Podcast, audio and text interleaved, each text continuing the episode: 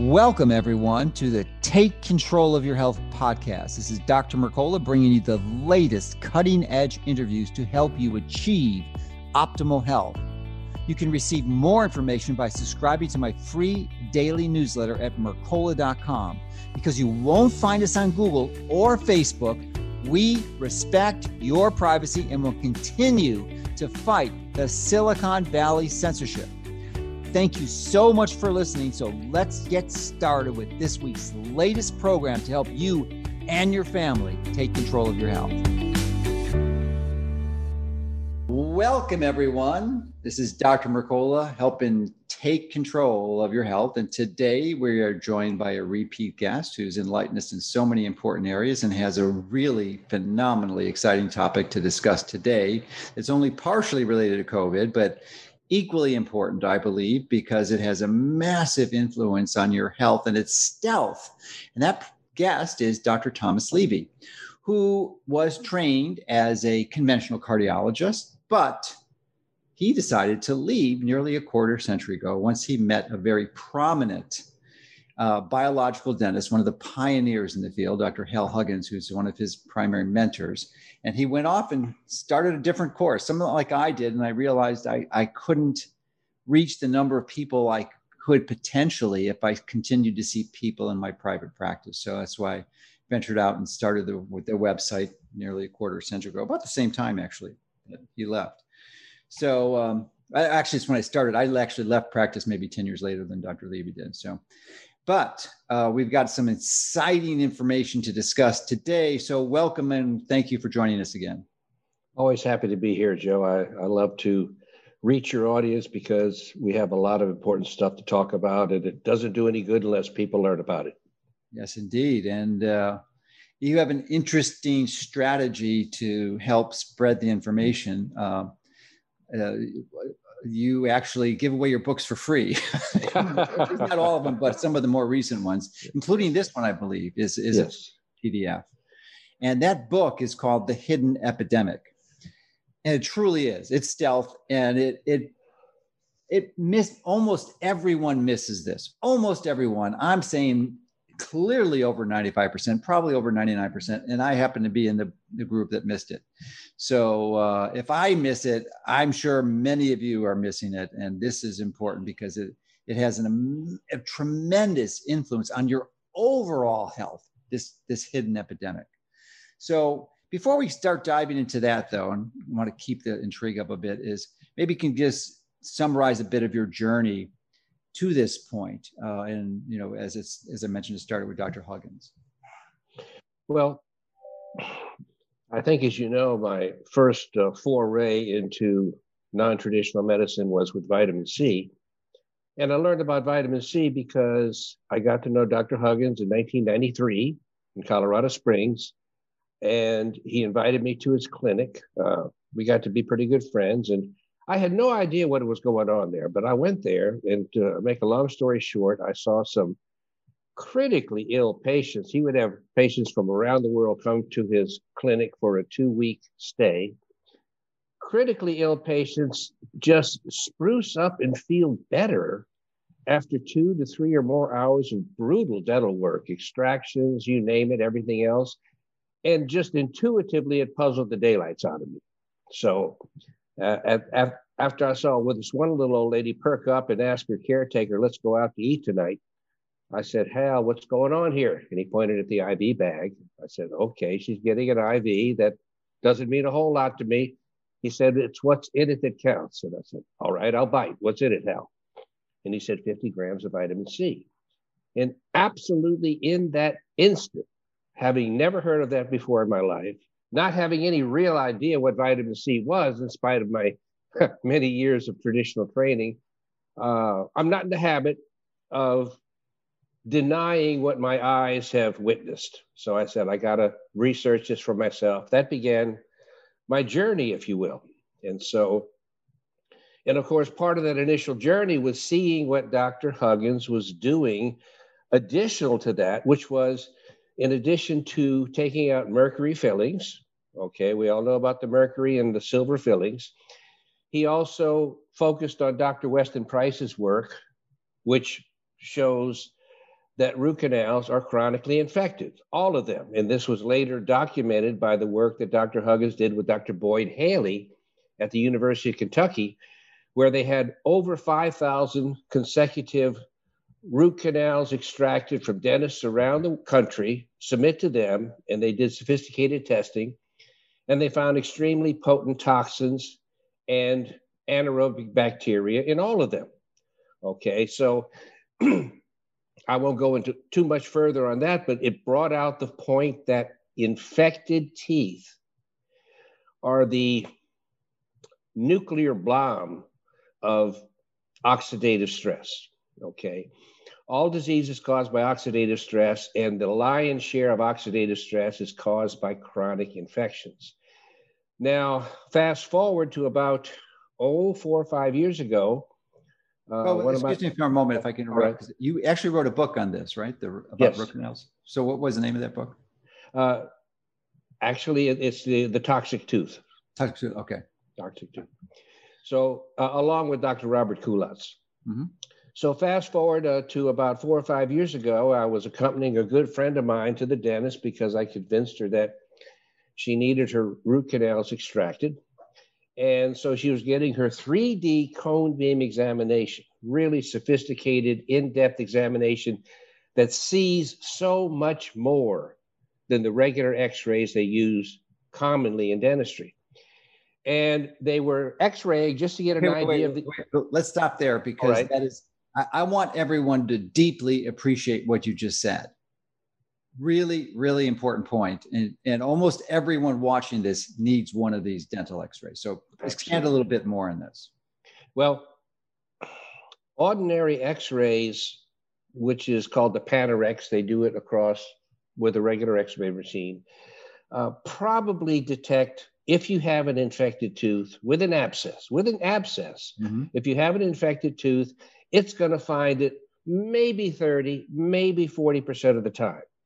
Uh, if you do a slightly more sophisticated digital subtraction, you might add another 10 or 20%.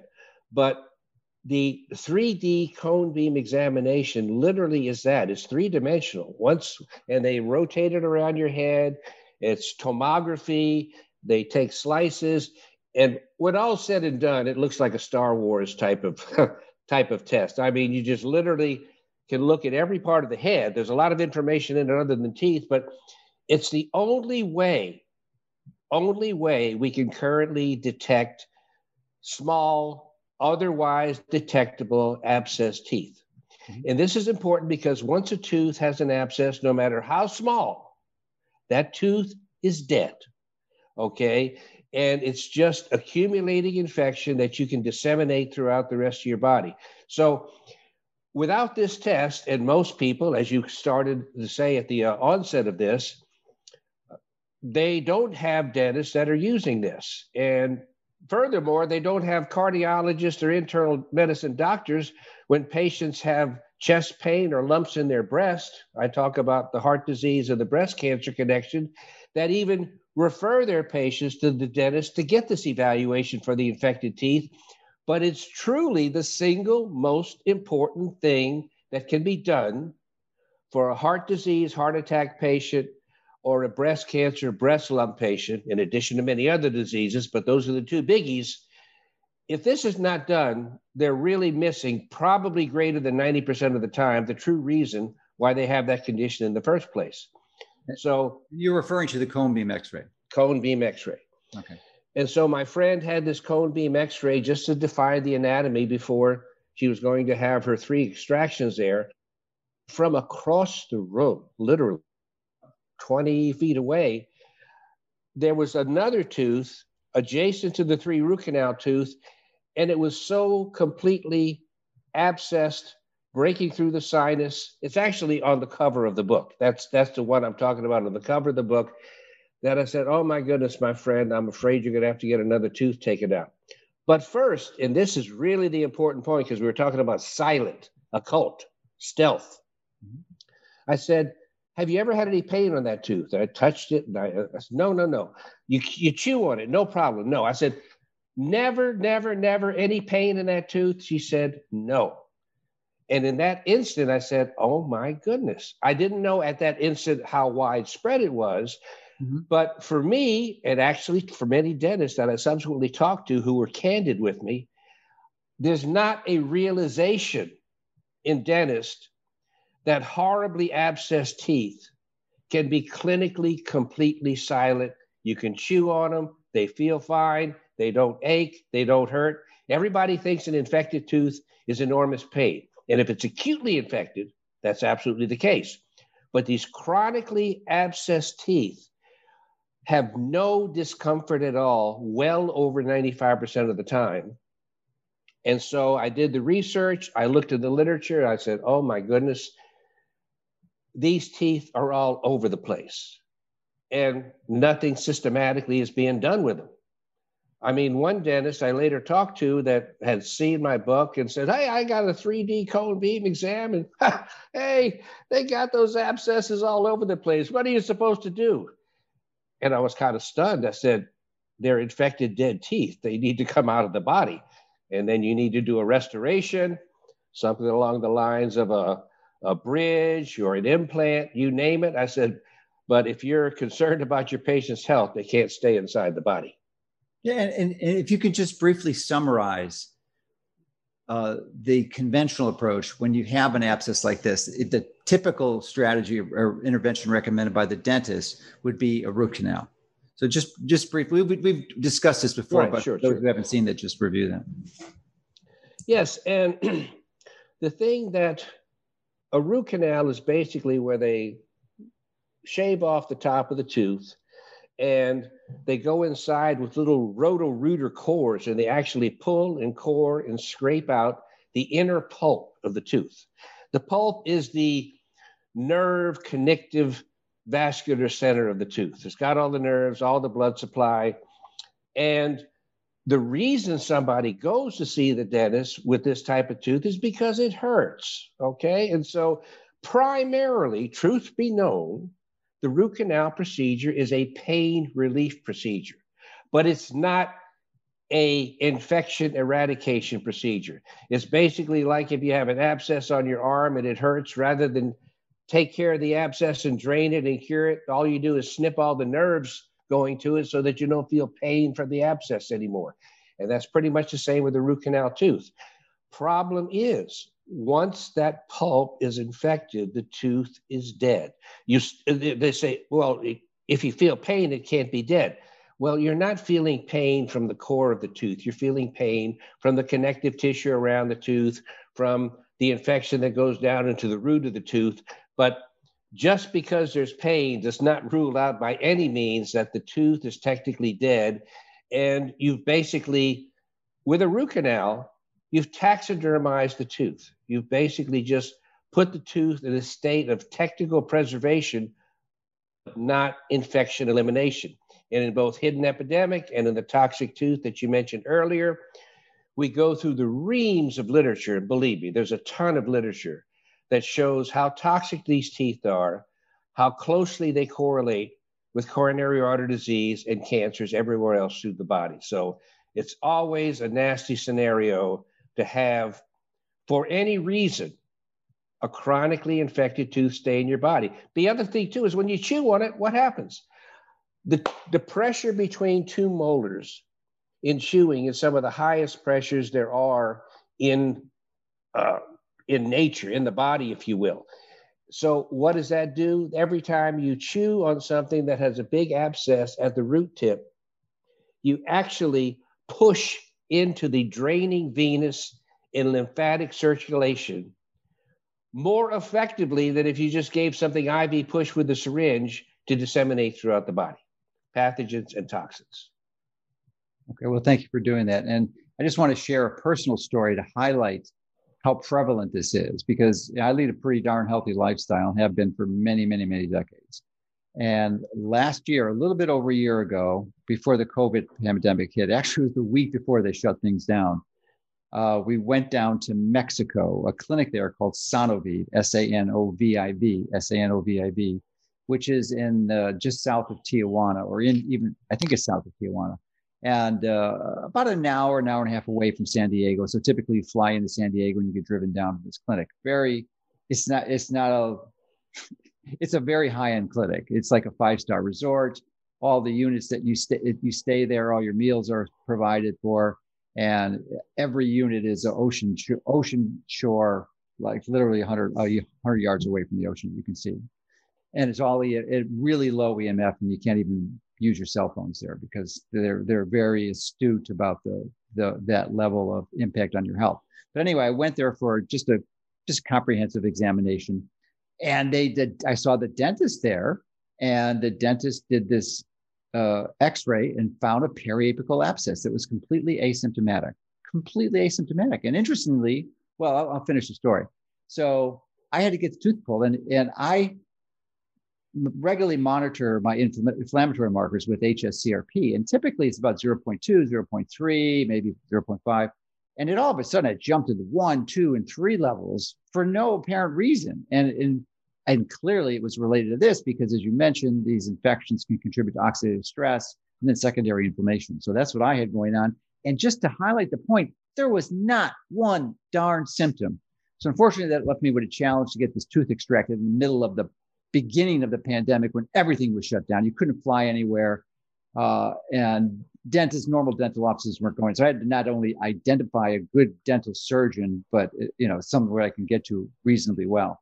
So I found one and uh, you know worked through it all. But it was uh, a real, real experience to me because I not only did I have the periapical abscess, but I had periodontitis, which is the stealth hidden epidemic that we're going to talk about.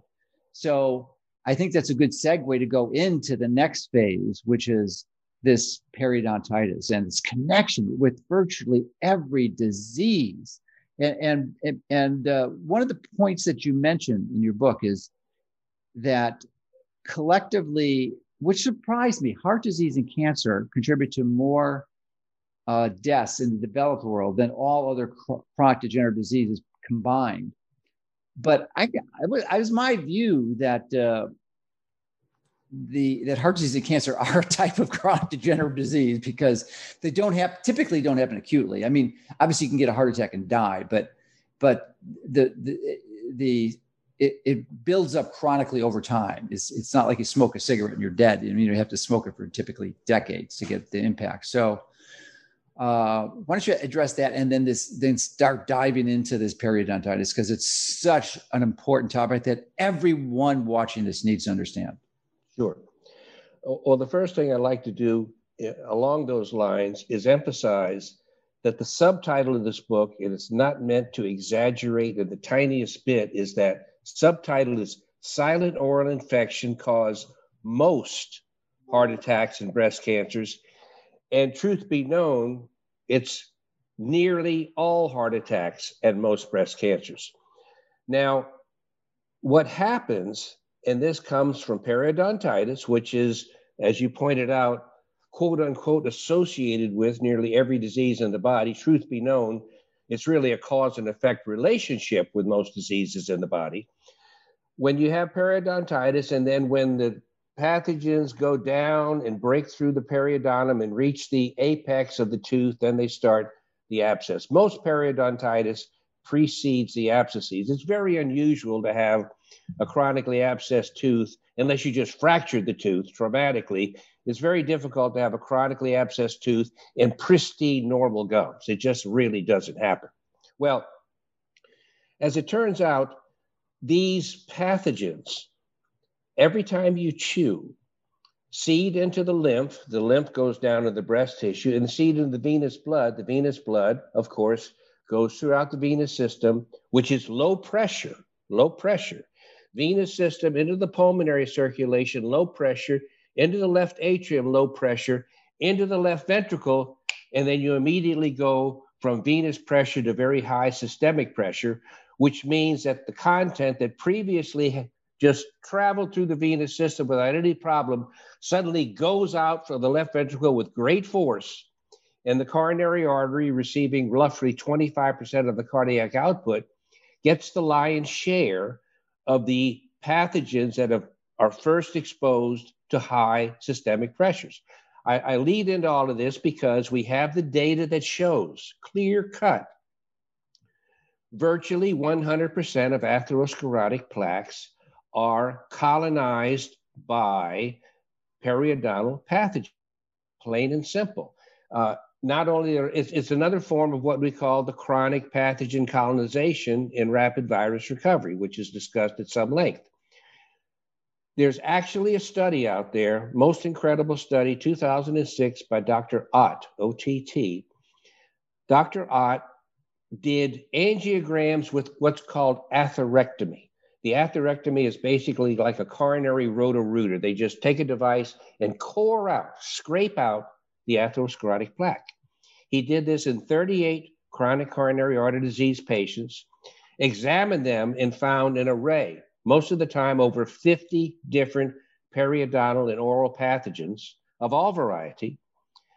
And he found them, Joe, in 38 out of 38 patients, which, as I like to say sarcastically, is pretty doggone close to 100%. so, um, and other studies have also taken plaques and seen this same incident. So it's not just this one isolated study. And they've done controls and show that there's no reason and there's no detectable pathogens in normal coronary arteries. And then finally, the coup de grace, if you will, was when Dr. Pessi in Finland coordinated a study with her researchers and the hospital there to immediately angiogram acute heart attack patients. As you, as you know, and as the uh, listeners should know, most heart attacks occur when you have a pre existing narrowing that suddenly occludes when you block it off with an acute platelet clot. So you go from a 70% to 100%, 85% to 100%. Well, they went in on these acute heart attack patients and suctioned out those soft platelet clots and analyzed them. Over 80% had an extremely high concentration of the periodontal pathogens. And up to 80, uh, eight, eightfold, no, 80, 80% higher than in the surrounding blood. Much, no, 16 fold, 1,600% higher concentration than could be found in the blood. Now, do we really think a blood clot formed and suddenly pathogens got attracted to it? No, it was the pre existence of those pathogens that cause the predilection to block off. And the same thing happens in the breast, but we're not talking about the vascular system. So, bottom line is, we have the data to anybody that wants to look at the data with an objective scientific mind and not just the idea of preserving whatever their status quo is to show that the mouth causes heart attacks, the mouth causes cancer. And as you already alluded to, we showed with the periodont, not we, researchers around the planet have shown that periodontitis, by seeding these pathogens throughout the body, when you chew by swallowing these pathogens and then they make the bio, microbiome abnormal they cause the gut to become leaky all of this either causes or always exacerbates any pre-existing diseases so you list a very comprehensive uh, or have a very comprehensive list of diseases that periodontitis and uh, by association, root canal teeth are associated with. Can you go over some of those now? Sure. Uh, they've studied most prominently the heart disease and cancers, and certainly they've seen with uh, a chronically abscessed tooth is known as a chronic apical periodontitis tooth. That's the dental technical term. But basically, it just means a tooth that has an abscess, a detectable abscess at its tip on x ray. These teeth, just the presence of these teeth, completely asymptomatic, uh, shows that that population of people have a fivefold, a greater than 500% greater chance of heart attack than the general population. Uh, and we see similar things, diseases. Now, a lot of researchers and people that are interested in just sticking to the status quo for whatever reason say, oh, well, it's not a cause and effect, it's an association, it's a correlation. Uh, well, we have other studies that when you take look at specific diseases, like probably one of the best ones to look at for the purpose of what I'm going to say here is asthma. Uh, chronic periodontitis, chronically infected gums, makes asthma worse. And when you effectively treat the periodontitis, the asthma either goes away or becomes much easier to manage. And when the periodontitis is allowed to flourish again, the asthma comes back. I find it difficult to get the get around the fact that that's a cause and effect. Even if there's an underlying problem causing the asthma, clearly the periodontitis has a cause and effect relationship as to how severe that particular condition is. Yeah, there's and you listed a wide variety of other conditions that are associated with it too. And I could just read from it like even things autoimmune diseases like lupus. Um, you've got inflammatory bowel disease, uh, Crohn's, ulcerative colitis. Uh, I suspect uh, the other autoimmune diseases like even MS is associated with it. Preeclampsia, maternal hypertension, anemia, chronic kidney disease, sudden hearing loss. It's just it just goes on and on. Uh, erectile dysfunction, obviously and, increase increased oxidative stress in the and body. you know, Joe, uh, let me this harks me back to Dr. Huggins' clinic. Lots of people with collagen vascular disease, autoimmune diseases, including lupus, with high anti-nuclear antibody titers would come in, and not all of them, just as, as an example, but a substantial number of them, by the time they finished their program in just two weeks, their anti-nuclear antibodies had severely dropped or even disappeared. Uh, I became convinced, and I am very convinced now, that you can't have an autoimmune disease per se if you don't have chronic infections, because somewhere, not necessarily in the gums, it could be other sources, but statistically speaking, it's most gonna, most commonly going to be from the mouth, and also we may touch upon later the tonsils, because anytime you've had chronic periodontitis, one or two root canals, a chronically abscessed tooth, it's not might. You do have chronically infected tonsils. And I can show you the data for that if we get around to that later on. Okay, great. So um, I guess the, you know, the, it, it's important to highlight that most physicians are absolutely unaware of this. They're ignorant. They just don't understand it. Uh, fortunately, like you, I was exposed to a really good biologic dentist in the mid 90s, uh, Dr. Um, Doug Douglas Cook, who's up in Surrey, Wisconsin. And he did most of my initial dental work. So it was a long drive from Chicago. It was like a four or five hour drive. But he he enlightened me as to the association. So, uh, like Doug Huggins did with you, I was aware of this and known about it just as long. But why don't you comment on even well-intentioned, well-studied functional medicine doctors and doctors that have been practicing natural medicine don't get this connection. What, what, what can you just elaborate on the, the numbers and the percentages? Well, it has to do with the etiology of disease and how the philosophical approach with how it's how it's uh, how it's dealt with. Although treating disease is not rarely straightforward. It's complex, involved protocols, different things help. In my opinion, and I'll say why, the etiology of disease is straightforward. The etiology of all disease is increased oxidation of biomolecules. Okay, the more biomolecules you have oxidized, electrons taken away, they become inactivated. And their inactivation, their inability to have their normal function is the disease.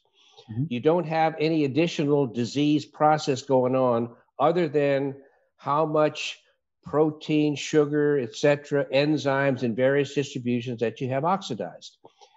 And when you have, for example, a brief illness with a lot of oxidation, but the illness stops, a lot of antioxidants, vitamin C, and other electron donors can actually resolve the disease. But that's not the case with chronic disease. With chronic disease, it appears all you can do is lessen it, mitigate it, make it better. Point being is, way back when I was talking about this with Dr. Huggins, and he sort of rolled his eyes back at me, you know, in his wonderful, delightful, sarcastic fashion, and said, Tom, I said, yes, sir. He said, You can't dry off while you're still in the shower. And that, in a nutshell, just shone a spotlight on the fact that modern medicine does not do, does not either prevent nor resolve. They just treat symptoms.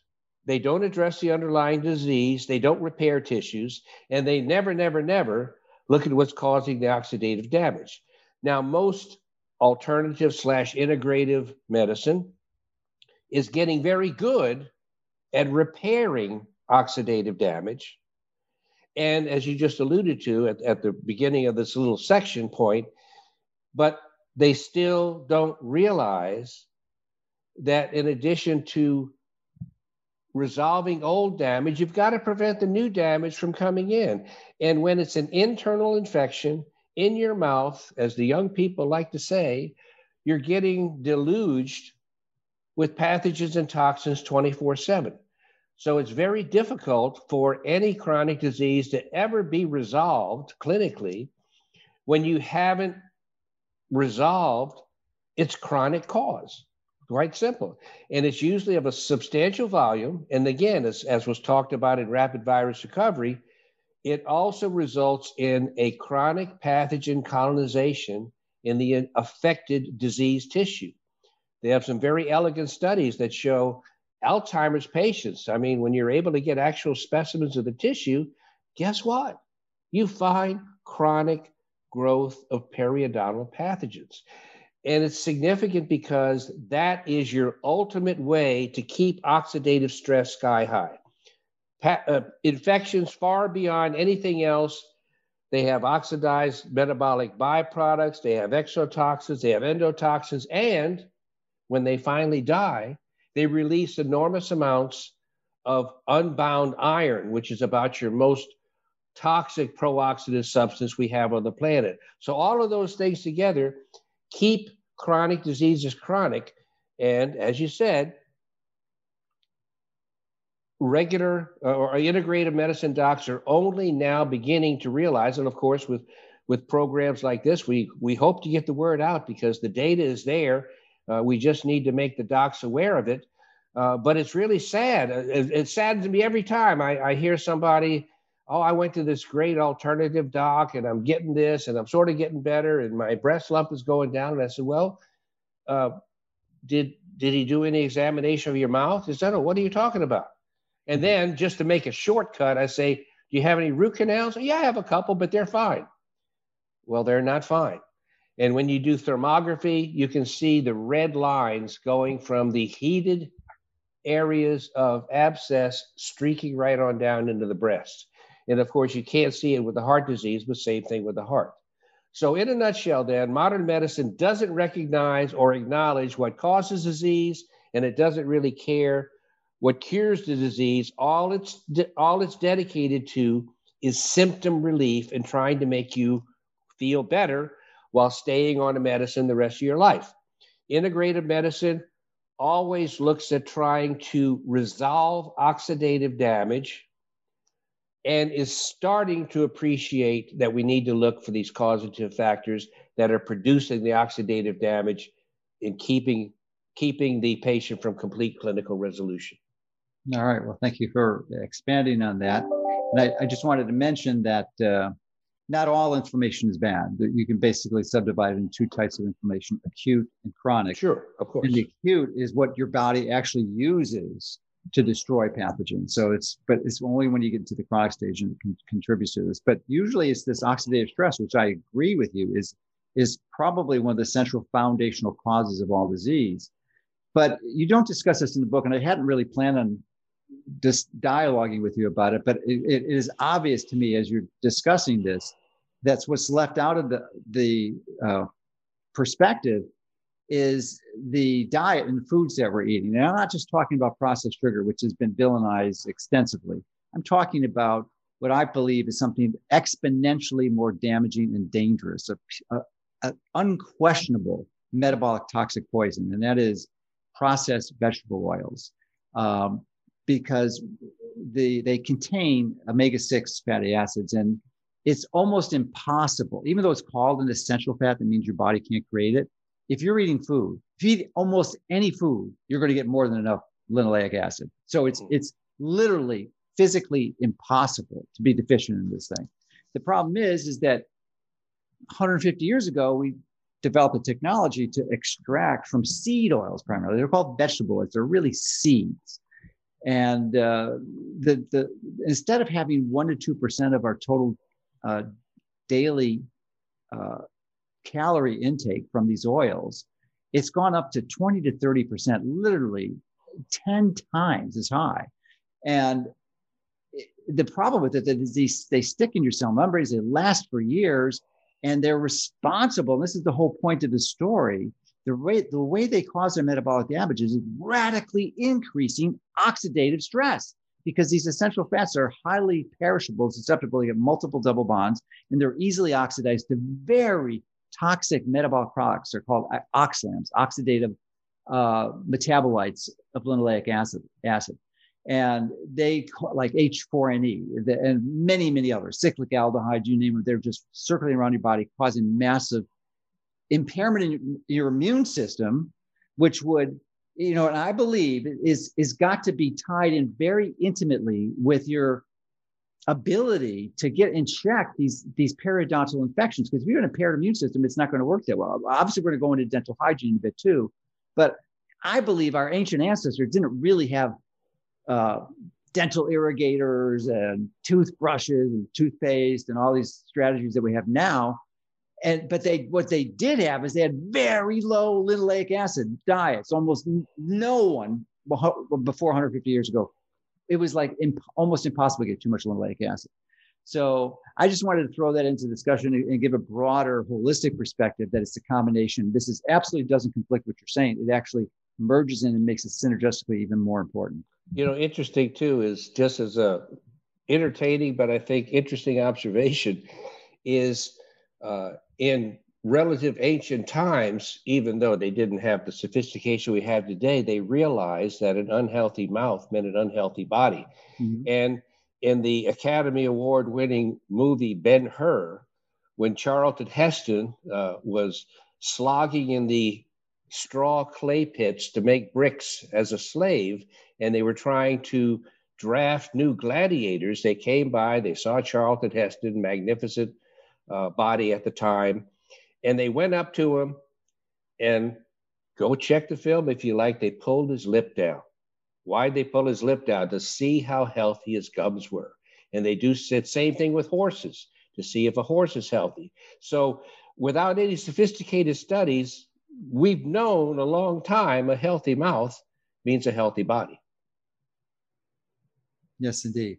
So, with having set the foundation of why this is such an important um, disease process to understand that affects virtually everyone watching this, I think we, we really need to go into some of the treatment strategies. Sure. And the, the first one is the 3D cone beam, which I think everyone really should get. And, and I just want to add to your description of that, that when I first saw it, I was just shocked. It literally, it's it is 3D. In other words, the computer image that is generated is reconstructed, and it's your it's like you can see uh, a reconstructed image of your entire jaw, and it can be rotated, turned, viewed, and viewed from any different angle. Incredible so technology. Oh, it's just technology. amazing. It, it, literally is Star Wars technology. And I, I, when I first saw it, I, I, was just shocked that this technology existed. And I think almost anyone who hasn't been exposed to the board would come to a similar conclusion. But it's so powerful. You should, and and it's a digital technology. So you're going to go, oh, I don't want a CT scan. And normally you're right, but uh, it's like 90, 95% less X-ray radiation than a, than a typical conventional uh, CT scan. So, but I would still use some strategies to minimize your uh, oxi- your ionizing radiation exposure, which of course is going to cause oxidative stress. So things like maybe not eating the day before and the day after, fasting, maybe take some ketone esters, things like that could help lower it, and, molecular hydrogen too. So that's what I do when I get these tests. But it's still relatively low radiation exposure, and, and the risk to reward ratio is definitely in the reward uh, window for benefits. So, uh, but why I think we're having, so get that 3D cone beam test done, and uh, it's a baseline, and it can diagnose these abs, periapical abscesses that you might have, and then you can obviously you have got to get to the source because the best dental hygiene program, and I was doing a pretty good one, but you helped me radically revise it, is not going to address periapical abscess. And as you mentioned, even ozone, which I thought might, ozone is pretty good for getting very, very early stages, dental ozone, but it's not going to treat a full blown periapical abscess. The tooth has just got to be extracted. It's, the damage is done. It's just like you, you can't, you can't fix it. And something else I'd like to add, Joe, you, yeah. you pointed out about the importance of the cone beam, is we, we tend to think a lot of times people have bad luck. They get a disease, and that's their bad luck. Well, there's always an explanation. Maybe you mm-hmm. don't find it, but there's always an explanation. And I like to use the example, and I think anybody that deals with kids and pediatrics and cancer, they need to remember this too. If your five year old gets leukemia or a brain tumor or something like that, they need to have this test done because kids get abscessed infected teeth too that are pain free, just like adults. And you haven't come close to completing your evaluation. I mean, nothing could be worse. It, it'd be horrible than to have the child die of their leukemia and then to find out later, maybe at postmortem, this sort of thing of all the infected teeth that were present. So just like adults. See, the other example I like to use too is when you're a athlete, that you're getting uh, in your 20s, your perfect health, it's still a good idea as part of your baseline examinations to get this exam. And if you have healthy teeth, great. And then when you're 35, 40 years old, you start getting aches and pains, your blood sugar goes up, you're getting a new disease, then you repeat that test and you see if something new has developed. Yeah. So thank you for reemphasizing that. And I want to go into the treatment. And uh, on a previous, well, we've done at least three or four interviews in the last year.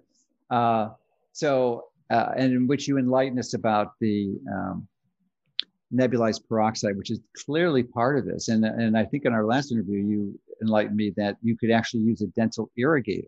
And since that interview, I've learned because I, I tend to travel, uh, not so much last year, but this year I'm starting to co- come up again. And when I'm gone for a few days, I really miss the opportunity to travel to ha- use my dental irrigator because the conventional one I use, the home one, uh, sort of the desktop version, you can't travel with it because I've tried in the past and usually wind up breaking the the, dent, the tray but what I just discovered that Waterpik makes this really clever and elegant and relatively small, easy device that you can travel with, and it's almost immune to breaking because of the way they package it together. The the the plastic container that holds the water is pretty well protected. So uh, now I'm doing it when I when I travel too. But it, this the strategy is is that the, again the I mean we we talked a lot about the nebulized peroxide, which is useful, but the, the dental irrigator application of peroxide and uh, I'll, just say what I do, and I want you to expand on it. But, from your recommendation, I'm using like the 12% food grade hydrogen peroxide without stabilizers, and I put uh, a dropper bottle, maybe half of a dropper dropper tube in there, so an eighth, a quarter of a teaspoon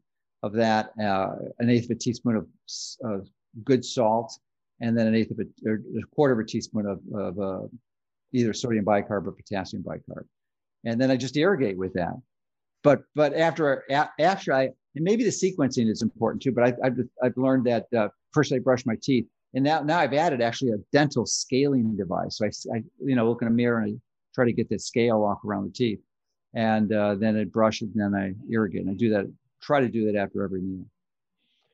Well, you know, and this I came across long ago before all this recent work, uh, working with uh, Dr. Huggins, is that pretty much the same thing that you just said. Uh, varies as to how much you use this out of the other, but yeah. uh, water, warm water, and uh, a, a, given amount of hydrogen peroxide in a Waterpik device consistently, consistently, and amazingly mm-hmm. can resolve even advanced periodontal disease in just a few weeks. It's uh, crazy. it's crazy. I mean, when when you get rid of these pathogens, the gums spring back to life. I've seen, I saw at least one lady, she had, she had no gum coming up between her teeth, just little flat lines. And I got her on this, and like two weeks later, she just had the most healthy little look looking widow peaks of gum going on in there. And I'll take it a step further. Uh, a lot of a lot of my dental friends and colleagues, uh, even the ones that liked me, aren't too crazy about this. But I got to tell you, with the Waterpik and the tiny amount of hydrogen peroxide as part of your regular oral hygiene, there's no need, and I would say even a contraindication to regular flossing. Mm-hmm. Flossing unless it's done perfectly, and very few people do it perfectly, you're always chronically damaging the gums. Okay. Mm-hmm. And it's not as good. If mm-hmm. you floss and then water pick, you'll see stuff come out. If you water pick and then floss, you're not going to get anything. So mm-hmm. it's, um, and it's nature's way too. Any any way that we groom and clean, it always involves water. It doesn't involve uh, trying to remove uh, grime mechanically is which what you're doing with um, with the Waterpik. Another point too I'd like to make about about the gums is we've talked about the correlation of periodontitis with all the different diseases, and we also know that we've long found that uh, cigarette smoking is quote unquote associated with and causes heart disease. And they go into all these convoluted explanations as to what toxins, this, that, or the other you're inhaling. And, and that's all bad stuff. But ask any dentist you know have you ever seen a smoker with normal gums? And they'll say, no, of course not. They all have horrible periodontal disease. That's why smoking is so powerfully connected with and ah, causative of coronary artery disease is mm-hmm. they all have completely by with the smoke in their mouth as a toxin that completely metabolizes and uses up all the all the vitamin C in those periodontal tissues. And in fact, they've done biopsy studies on periodontal disease and shown virtually zero vitamin C content. So you use up the vitamin C, you have chronically oxidatively stressed, if you will, periodontal tissue, and then the colonization of the bacteria. And what we already said about all coronary artery disease having chronic pathogen colonization from the oral periodontal bacteria, and there's your heart disease. Yeah, so thank you for reminding me of an important point I neglected to mention. Uh, and I wanted to express my deep appreciation and gratitude for you for helping me understand this because I missed it completely. And that is the mechanism of how precisely hydrogen peroxide works. And it has to be married with vitamin C. And as, as you alluded to with the smoker analogy. So if you have low vitamin C levels, you can irrigate with the peroxide, but it's not going to work that well. You need to have adequate vitamin C in your bloodstream for this to work and it has to do with the iron catalyzing the conversion of the peroxide to hydroxyl free radicals. So why don't you go into more details of this? Because this was the, you turn on the lights when you mentioned this the last time we interviewed. And I didn't get it. So now I think it's definitely part of the protocol I recommend, not only for preventing periodontitis, but for nebulized peroxide to treat respiratory infections. And the other update that I'm going to go on when we talk about that after we finish this discussion, because this nebulized peroxide is the bomb, and it's something that people need to do not just when they get exposed to respiratory infection, but they need to do it two, three times a week, and we'll talk about that in a minute. Well, as you alluded to, I, I call vitamin C and hydrogen peroxide natural physiological partners. Uh, for one thing, uh, when you have a monocyte go to an area of inflammation, which is usually caused by vitamin C depletion, which was usually caused by pathogen presence, what does that monocyte have in it? It has an incredible quantity of vitamin C and hydrogen peroxide. Now, what happens when you have a viral infection that's uh, inside the cell? Well, first of all, you need to remember that all pathogenic infections are fueled by the presence of iron. So, the more iron there is, the more the infection flourishes. So, it's targeted itself by being rich in iron. That's number one. Then iron is already pro-oxidant and has the oxidative stress up quite a bit inside the cell, not to the point where the cell is going to die yet. Now, in order, it also, in cells like this, you also have accumulations of hydrogen peroxide. So you have the stage set that when you start giving large amounts of vitamin C in what's called pharmacological doses, but when you look at the way man should be making vitamin C, it's really a physiological dose. Large multigram doses of vitamin C, they go into the cell, they pass an electron, they give an electron to iron 3 plus and make it iron 2 plus, ferric to ferrous. And the ferrous iron is biochemically compatible with passing that electron on to the hydrogen peroxide, which breaks down into the hydroxyl radical and causes the oxidative stress that eventually uh, kills the cell and kills the virus. But the important point here that we need to add on to this is there's lots of chemical reactions in there, but if you want them to accomplish a goal, they need to be self sustaining. So you need to continue to have enough vitamin C, continue to have enough iron, continue to have enough hydrogen peroxide so that this Fenton reaction is what it calls goes to completion and completely oxidatively destroys the cell. Well, or the pathogen, not the cell, but the pathogen. Yeah, the pathogen. And and so and so you have lots of vitamin C going in, so you supply that externally, okay? Also, guess what else the vitamin C does? Outside of the cell, it's the most powerful producer of new hydrogen peroxide. So at the same time the vitamin C is going into the cell, it's producing more peroxide outside of the cell, which as a non-ionic tiny molecule diffuses into the cell. So now you have large amounts of vitamin C and hydrogen peroxide.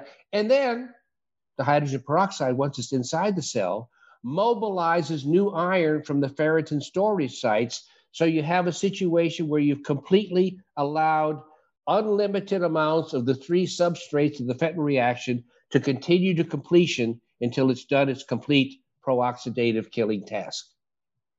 Yeah. Well, so in every sense of the word, the, you could say that I would say that, and I have said, hydrogen peroxide is the effector arm of vitamin C's ability to kill a pathogen. Yeah, they're it's like the metamorphosized version of vitamin C because it, it, converts, and I've, we've known that for a long time, and it's that probably is one primary reasons why it's so useful in treatment of cancer is its conversion to hydrogen peroxide. But the subtle details are important, and it really comes into play as we uh, progress through the COVID pandemic, and, and, and largely as a result of your efforts and others, uh, came to appreciate that it's probably the single most potent intervention we have to treat it, despite even many natural medical physicians relying on hydroxychloroquine and ivermectin. Well, well, we wouldn't be out here without without your role, Joe. I mean, it's it's a team effort for sure. Yeah, I know, but I'm telling you, it, it still shocks and surprises me that so many good physicians in natural medicine still don't get or understand that hydrogen peroxide is, is the primary intervention. I mean, I just don't understand why they don't jump on it. It's just because the moment they did, if they just, as a physician, you are trained to observe clinically and from your clinical observations, make impressions as to therapeutic efficacy. And, and you do that over a few decades and you get a feel for what works and what doesn't work. And, you know, I've developed that and honed that as you have for certain too. And you've been in the field for a few years, uh, decades, and you know what's work, what's going to work. So when I saw this and, and seen it with my own eyes and so many different people work, I mean, this was just so obvious that you you you, you could come to no other conclusion that this is this is the way to treat it. And, it, and I'm just surprised that more people aren't catching on to this. Well, if I might add too, Joe, uh, uh, after I wrote the book, I had the opportunity to go down to Colombia where I have family and friends.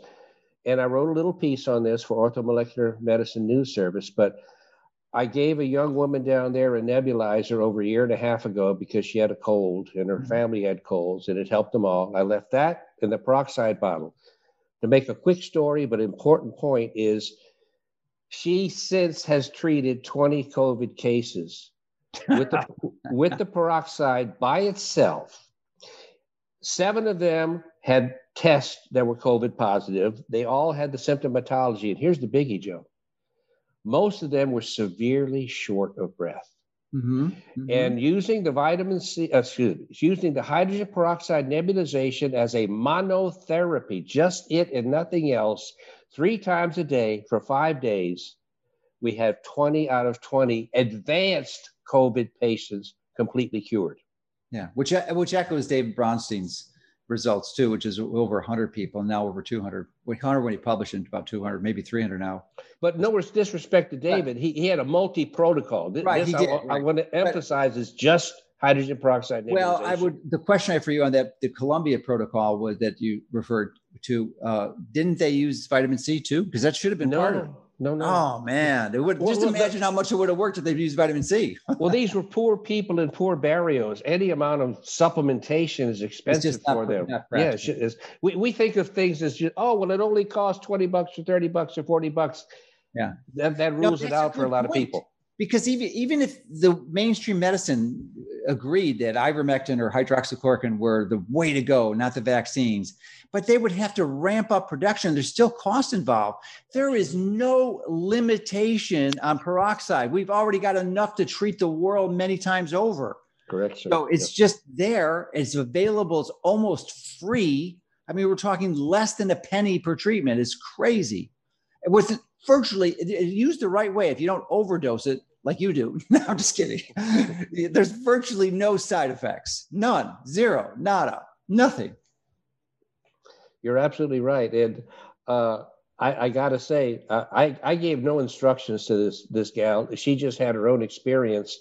And when she first started treating her patients, uh, they quickly eased their breathing. But they noticed, you know, tingling and burning in the nose, and it was a three percent peroxide. And she said, "Well, I can, I can decrease the amount if you want." She said, "No, no, no. I'm my breathing's so much better. I'll, I'll leave it alone." But so anyway, they did two days of 30 minutes per session, so an hour and a half for two days. And then most of them decreased the concentration down to one and a half, 1%, and continued three more days at three times a day, 30 minutes. And, and the results were phenomenal. So um, it's, it's, it's, I, I, I'm still impressed. I'm still amazed. Oh, one thing I might add too, and I'd like to pass this, my own little anecdote, anecdote Anecdote. anecdote uh, along here is for some time now, and I don't have any breathing problems, okay, but I'll I'll have my pulse oximeter on, and it's usually right at about 95. Mhm. And then I'll put on my 3% hydrogen peroxide mask, and I'll watch the pulse oximeter. And in 15 seconds, it'll be up to 96, another 15 seconds up to 97. And oftentimes, after another 30 seconds to a minute, it'll go up to 98 or even 99. So I think this is why so many people get a rapid ease of breathing because they're Mhm. actually getting oxygen delivery, which is occurring much more rapidly, obviously, than clearing up their infection and then having their immune system mop up the infection. It immediately puts oxygen in your blood. Yeah, well, that is a very good anecdote, and you've got a bunch of them. And uh, I would uh, want to emphasize too that if you're treating any acute upper respiratory infection, especially something like uh, SARS-CoV-2, you, the earlier you treat it, the better. Uh, and this is largely because the virus, once it gets around and it starts attaching to these cells, it tends to multiply and replicate. And if it replicates at very large levels, which occurs in about five days, then you're really at high risk of getting long hauler syndrome and having long-term complications. So you got to treat it early, treat it treat it aggressively. So, and I, I want to thank you for your previous anecdote uh, you shared, and and I and just want to. Uh, I mean, just impressed with your ability to observe clinically and then and then make a, a, a therapeutic recommendation from those observations. Is that you noticed when you were doing this, like you noticed the PO2 go up when you're doing when you're doing the nebulization, that your bowel movements improve, oh, oh, and we all understand that the relationship between a healthy microbiome and your health. I mean, there's that's unquestionable. No one will dispute that. So, based on your anecdotal observation, I have been doing it two or three times a week, sometimes four times a week, and certainly anytime I travel, it is absolutely part of my my travel uh, uh, checklist now. So I want to thank you because I have noticed also an improvement in the in the quality of my bowel movements. To, well, the uh, other thing too, Joe, is the Bristol Bristol number five now. uh, the leaky gut syndrome involves cells that replicate so rapidly, even if you've had chronic leaky gut for years or most of your life. When you stop the brand new oxidative pathogen toxin stress from dumping in, it's incredible how rapidly a leaky gut can heal. Okay, Mhm. and once it heals, uh, then you start getting the positive effects as we talked about on the ball. But I think properly applied, make a make my own prediction, properly applied, along with the other things, but the peroxide nebulization is the most important of them. So many people can improve uh, their abnormal chronic bowel conditions. I, I, I think uh, I think that will after the pandemic is gone, that will keep the hydrogen peroxide going long, by, long on by itself. Just the powerful impact. I mean, I i have done it like you do, two or three times a week, and then sometimes I let a few days, more days go by. The bowel function is not that great. Hey, that's my feedback. I kick up the frequency once again, and I'm back in the best bowel status that I've had in my life. Let's just put it that way. Yeah, yeah. So the, the other benefit of doing that, and it's not as obviously intuitive, but if you're in the habit of doing it regularly, it's like you're prepping every time so that the time an infection does occur, when they invariably do, I mean, we all get these coughs and colds and flus, it's you don't have to figure it out. Look up the dosages. You're already doing it. You can help your family and friends because it's it's part of your normal pattern and habit. So it, it is integrated into your lifestyle. So it's something that's part of what you're doing. And it's not a mystery on how to implement this strategy which is why i'm recommending encouraging and pleading with everyone to start this. You don't want to wait till you're sick. You want to do it now just on the justification to optimize your microbiome Absolutely, absolutely. You don't you don't need to worry. You don't need to get sick with a virus in order right. to start this and justify it. Not at all. Yeah, not and and you are not the one who really certainly didn't do it initially or promote it. Uh, this nebulized hydrogen peroxide. I mean, Brownstein was doing it since mid '90s, and before him, uh, Char- not Charlie Farr, the uh, they get forget the other physician that was just predated uh, Brownstein, but there and Rowen has been doing it. So you haven't, we weren't the first, but what you certainly are the first, and you really I attribute to you the discoverer of this principle is optimizing the microbiome. I mean, no one figured that out before you. You you you, you just done, you did it within the last year. So kudos to you. Thank you. I, I just I just hope people and docs listen because so many, as you well know, so many other problems other than just the quality of your bowel movement and the satisfaction of your bowel movement uh, are linked to the, the leaky gut and the microbiome seeding the body with these pathogens. So, absolutely, yeah, yeah. it's one of the most important prophylactic and treatment interventions you can have.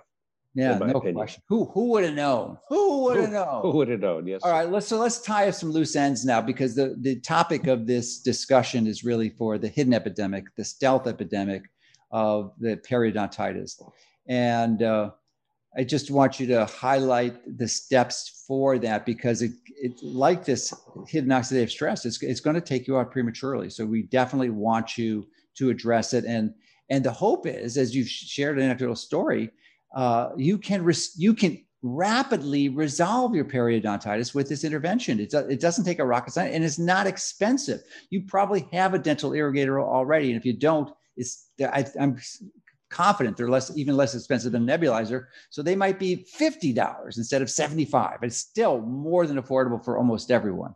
And it's not an intervention that you have to. It's not a consumable. You don't have to buy one a year or ten every five years or ten years. Typically lasts a long, long time. I've only had mine for about two years, and it is this shows no sign of abuse at this point or breaking down. So, uh, and it was like $75. It's crazy. So, why don't you review your strategy and recommendations for everyone to optimize healthy gums? Well, as we as we talked about, uh, a regular irrigation of a Waterpik or Waterpik style type of irrigator. Uh, ultimately, when your gums are completely healthy, you can use the highest pressures. A lot of people, when they first start, even the lowest pressures, you see bleeding. That's because the gums have been chronically infected. They're easily bled, and when the vitamin C levels are low, capillaries are frail, and you see the blood. So, using uh, I like warm water. You could probably use warm saline too, mm-hmm. uh, if you wanted. Warm saline, a cup or so, and uh, uh a few splashes or tablespoons of uh, usually the over-the-counter hydrogen peroxide. And nothing wrong, of course, with using the food grade, and uh, and do that at least once a day. And if you do it only once a day, better than more than one. But if you only do it once a day, do it before going to bed at night because that way, whatever you've accumulated during the day doesn't get a chance to fester and proliferate during the night. Another thing important to do is learn how to scrape the tongue. The mm-hmm. tongue has a large amount of pathogens on it in most people, uh, and it warrants the chronic uh, maintenance of keeping that pathogen count low. And something we didn't get a chance to address in any detail, but when you see your dentist, go to a biological dentist that has ozone therapy because if you've ever if you've ever had anything other than perfect gums and perfect teeth, which is the case with most people, mm-hmm. you need to periodically get your tonsils injected with ozone because that's the only way to resolve the chronic infection. And the tonsils seed the body just like the other areas of the oral cavity. Hmm, interesting. How about uh, I actually do dental ozone at least once a week. Uh, would that be useful for the tonsils? Well, dental ozone applied how, Joe? through a, a, customized dental appliance. So I've got the ozone going in when I have a dental air aspirator coming out, so the gas does you don't breathe it in. No, for this purpose, uh, it, and uh, it, the, the, the tonsils really need to be injected okay. with, with the ozone. So and the other thing too is the CRP. You can track the CRP. Some people, you know, yeah, yeah. Uh, if, if your CRP is like 0. 0.1, 0.2, you're probably okay. But if you can't figure out how to get that CRP of three or two or one and a half down a little bit lower. over one, you've got a problem. You need to be injected. You need to go, and it's it's not a big deal. It takes a few seconds, stings a little bit, just like a local anesthetic, and then it's all over. And it doesn't require but maybe a two or three visits, and you just tack them on to whatever else you're doing with the dentist. I mean, um, I encourage people if uh, if they have a dentist that hasn't done it and the dentist wants to email me or talk to me, that's perfectly fine. It's a good recommendation. Uh, yeah, yeah I'm, I'm, I'm here to help. What do you? I, I wonder what your thoughts are on using a dental scaler, which you can pick up on Amazon, because you know myself and I think many people, I if I don't visit my hygienist every three months i've got i just have a tendency to build a plaque and i just don't understand why but i do so it seems that if you can get the get it at the early stages before it's calcified that's much easier to remove and i'm wondering what your thoughts are on that well i, I you know obviously we don't have your blood work here but when there's a slight imbalance in the calcium phosphorus ratio mm. you have a hmm. much stronger predilection toward not only depositing calculus in in the teeth but uh, forming uh, stone formations and calcium mm-hmm. depositions elsewhere in the body. Uh, if that's the case, and uh, that can't be uh, addressed and corrected in and of itself, absolutely, the, the scaling is a fine intervention because the building up of that hard scale at the gum line mm-hmm. causes causes a chronic irritation, right. and then that will give a further predilection to starting a periodontal infection. On the other hand, I mean, I have a lot of problems, but one of them has never been that. I mean, I they, they, they can't find scale on me, so I it's it's. well, that's intriguing. I wasn't aware of the relationship between calcium and phosphorus. So, what would you be looking for? And and uh, what and once you identify something, what's what's the typical intervention? Well, you, Weston Price and uh, and Jenkins, uh, well, Weston Price established pretty nicely that you want a ratio of two and a half to one, like a roughly uh, a calcium of 10 and a phosphorus of four. Okay. Or, or, whatever whatever else gives you as close to a ratio of two and mm-hmm. a half to one as possible is appears to be your best ratio for having the least predilection toward deposition. So what's usually the problem is the cal is the phosphorus too low or high, and then if it is, how do you fix that or or optimize it? Well, then you go and uh, then then you start to go into the Sherlock Holmes things of what's going on in the body, and uh, and you might be better off now after you had that tooth. Uh, I, I, bet some of your blood work shifted significantly. I'll have to look. It's easy yeah. to do. I get my blood work done about once a month. So okay, so uh, uh, but generally speaking, it would be infection elsewhere that, ah. that's keeping the oxidative stress high.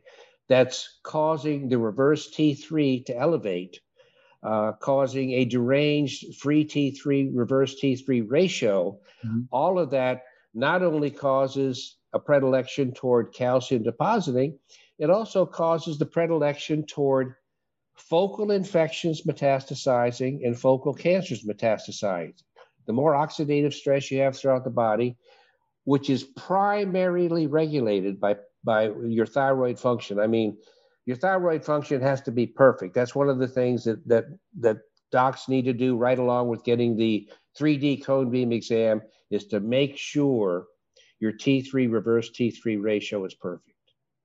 Yeah, and usually if you're going to be on supplemental thyroid hormone replacement, then uh, the the primary mistake there, and in my recollection, one of the most consistent ways to identify whether a physician is a natural physician or a conventional one is the type of thyroid replacement they're using. So most conventional physicians use levothyroxide or synthroid.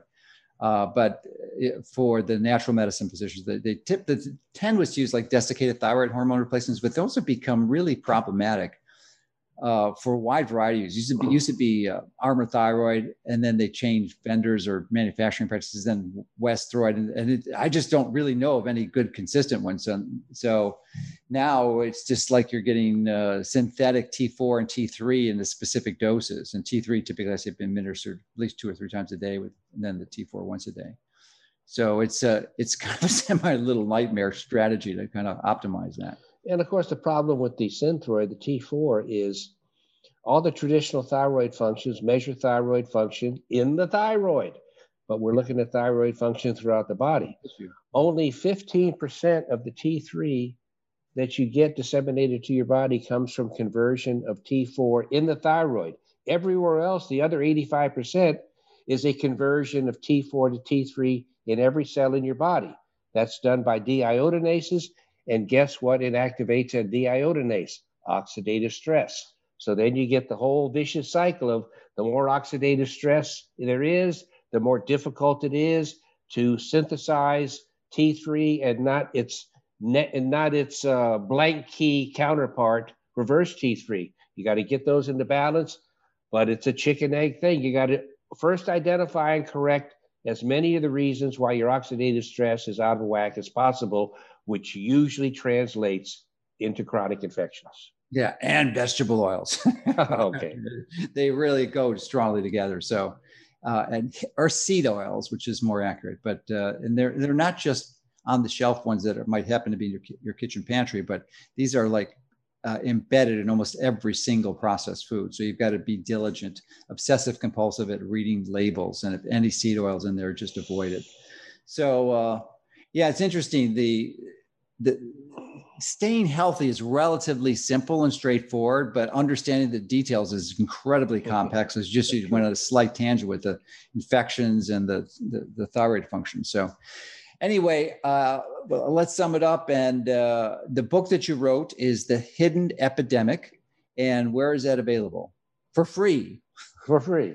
Uh, by the time this comes up, uh, when we process everything online, I'll have been giving everybody the links, but we're working on the links right now. So okay. I, I, don't have a link to give somebody at this moment. All right, well, we'll have it all, together we'll, when you we'll put everything it, we'll together. have it in the in the article that accompanies right. the video. So uh, I want to thank you for your work. Thank you for your pioneering efforts and helping educate and really provide people with simple, effective strategies for the most common diseases that hit us these infections, especially the stealth infections, that typically result in the most common reasons that people are dying cancer and heart disease.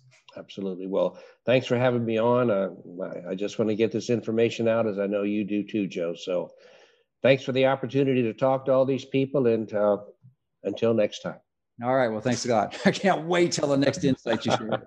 it's going to be something new. All right. Thanks. Thank you, sir. Take care.